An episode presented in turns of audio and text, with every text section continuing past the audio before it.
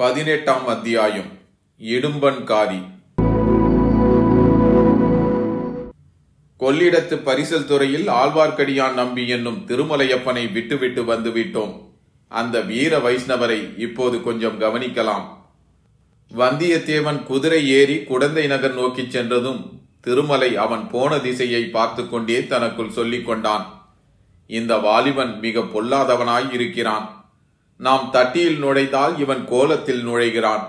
இவன் உண்மையில் யாருடைய ஆள் எதற்காக எங்கே போகிறான் என்பதை நம்மால் கண்டுபிடிக்க முடியவில்லை.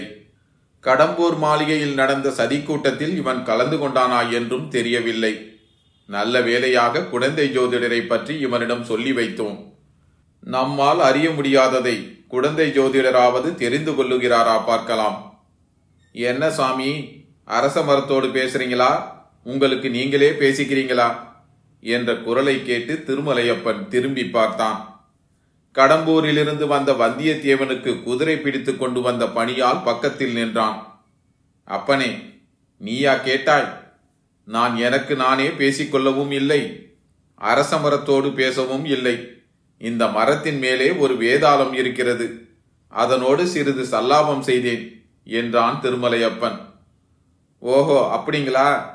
அந்த வேதாளம் சைவமா வைஷ்ணவமா? என்றான் அந்த ஆள். அதைத்தான் நானும் கேட்டுக்கொண்டிருந்தேன். அதற்குள்ளே நீ வந்து குறுக்கிட்டாய். வேதாளம் மறைந்து விட்டது போனால் போகட்டும். உன் பெயர் என்ன அப்பனே? எதற்காக கேட்கிறீங்க சாமி? நடுக்கொள்ளிடத்தில் படகு கவிழாமல் காப்பாற்றினாயே.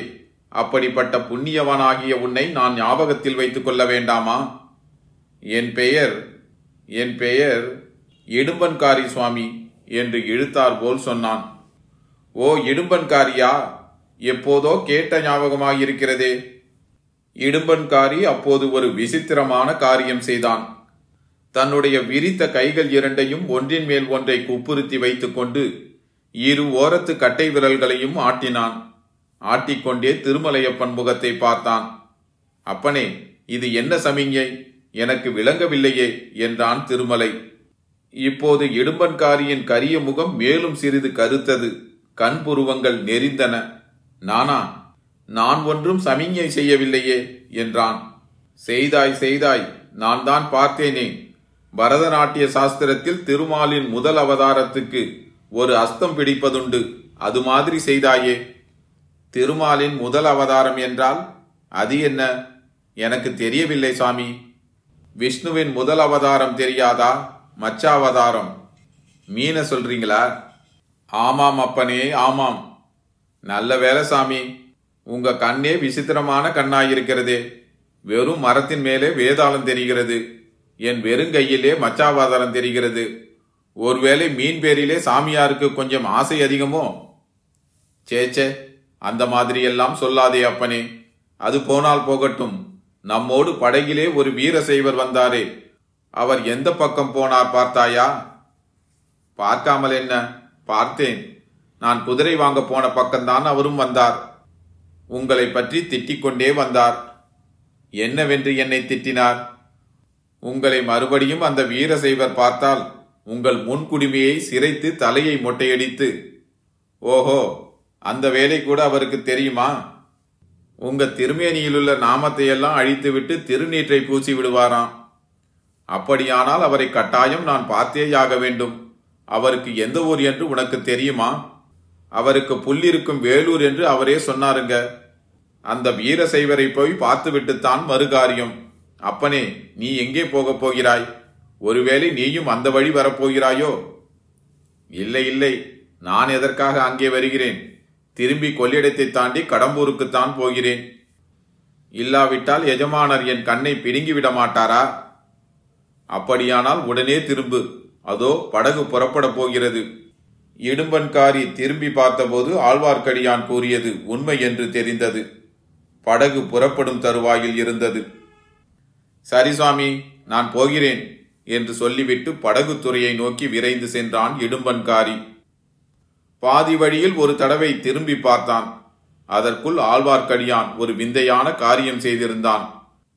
மலமளவென்று அந்த அரச மரத்தின் மீது பாய்ந்து ஏறி கிளைகள் அடர்ந்திருக்கும் இடத்திற்கு போய்விட்டான். ஆகையால் இடுமன்காரியின் கண்ணோட்டத்தில் அவன் விடவில்லை இடும்பன்காரி நதியின் பரிசல் துறையை அடைந்தான். படகோட்டிகளில் ஒருவன் அக்கறைக்கு வருகிறாயா அப்பா? என்று கேட்டான். இல்லை அடுத்த படகில் வரப்போகிறேன். நீ போ என்றான் இடும்பன்காரி. அடே இவ்வளவுதானா?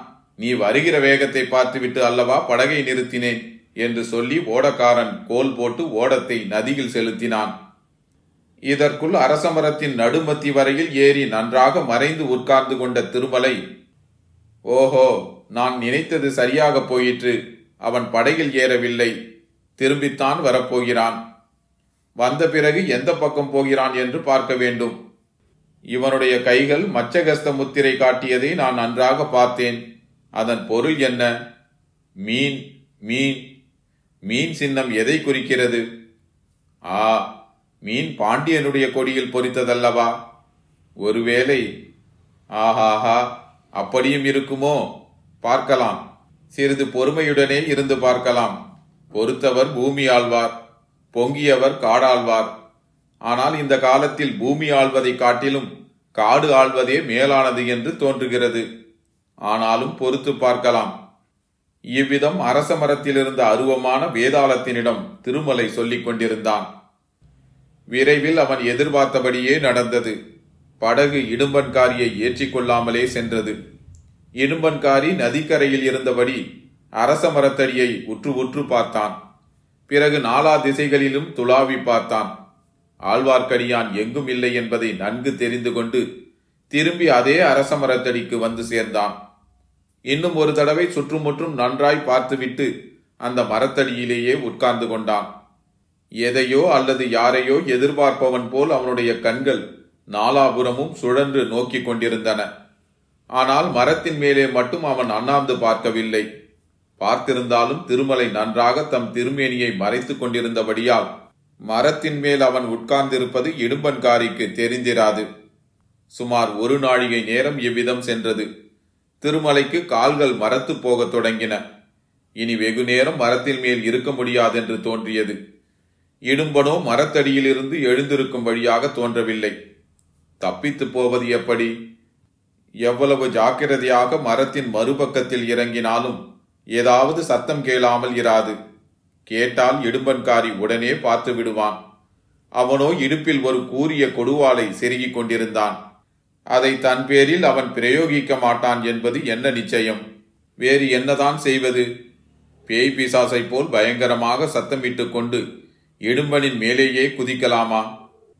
குதித்தால் தன்னை வேதாளம் என்று நினைத்துக் கொண்டு அவன் பயத்தினால் மூர்ச்சையடைந்து விடலாம் அல்லவா? அல்லது தப்பித்து ஓட பார்க்கலாம் அல்லவா? அச்சமயம் தானும் தப்பி ஓடிவிடலாம். இவ்விதம் திருமலை எண்ணிய சமயத்தில் அவனுடைய சோதனை முடிவடையும் என தோன்றியது. ஒரு ஆள் தென்மேற்கிலிருந்து அதாவது குடந்தை சாலை வழியாக வந்து கொண்டிருந்தான். அவனுக்காகத்தான் இடும்பன்காரி இத்தனை நேரமாய் காத்திருக்கிறான் என்று திருமலையின் உள்ளுணர்ச்சி கூறியது. புது ஆள் வந்ததை பார்த்ததும் அரச மரத்தடியில் உட்கார்ந்திருந்த இடும்பன் எழுந்து நின்றான். வந்தவன் முன்னால் இடும்பன் செய்த சமிஞையை செய்தான். அதாவது ஒரு விரித்த புறங்கையின் மேல் இன்னொரு விரித்த கையை வைத்து இரண்டு கட்டை விரல்களை ஆட்டி மச்ச சமிஞை பிடித்து காட்டினான். அதை பார்த்த இடும்பனும் அதே மாதிரி செய்து காட்டினான். உன் பெயர் என்ன? என்று வந்தவன் கேட்டான். என் பெயர் இடும்பன்காரி. உங்கள் பெயர்? சோமன் சாம்பவன். உன்னைத்தான் எதிர்பார்த்து கொண்டிருந்தேன். நானும் உன்னை தேடிக்கொண்டுதான் வந்தேன். நாம் எந்த திசையில் போக வேண்டும்? மேற்கு திசையில்தான். எவ்விடத்திற்கு? பகைவனின் பள்ளிப்படைக்கு. திருப்புறம்பியம் அருகில். இறைந்து பேசாதே யார் காதிலாவது விழப்போகிறது என்று சொல்லி சோமன் சாம்பவன் நாலா பக்கமும் பார்த்தான்.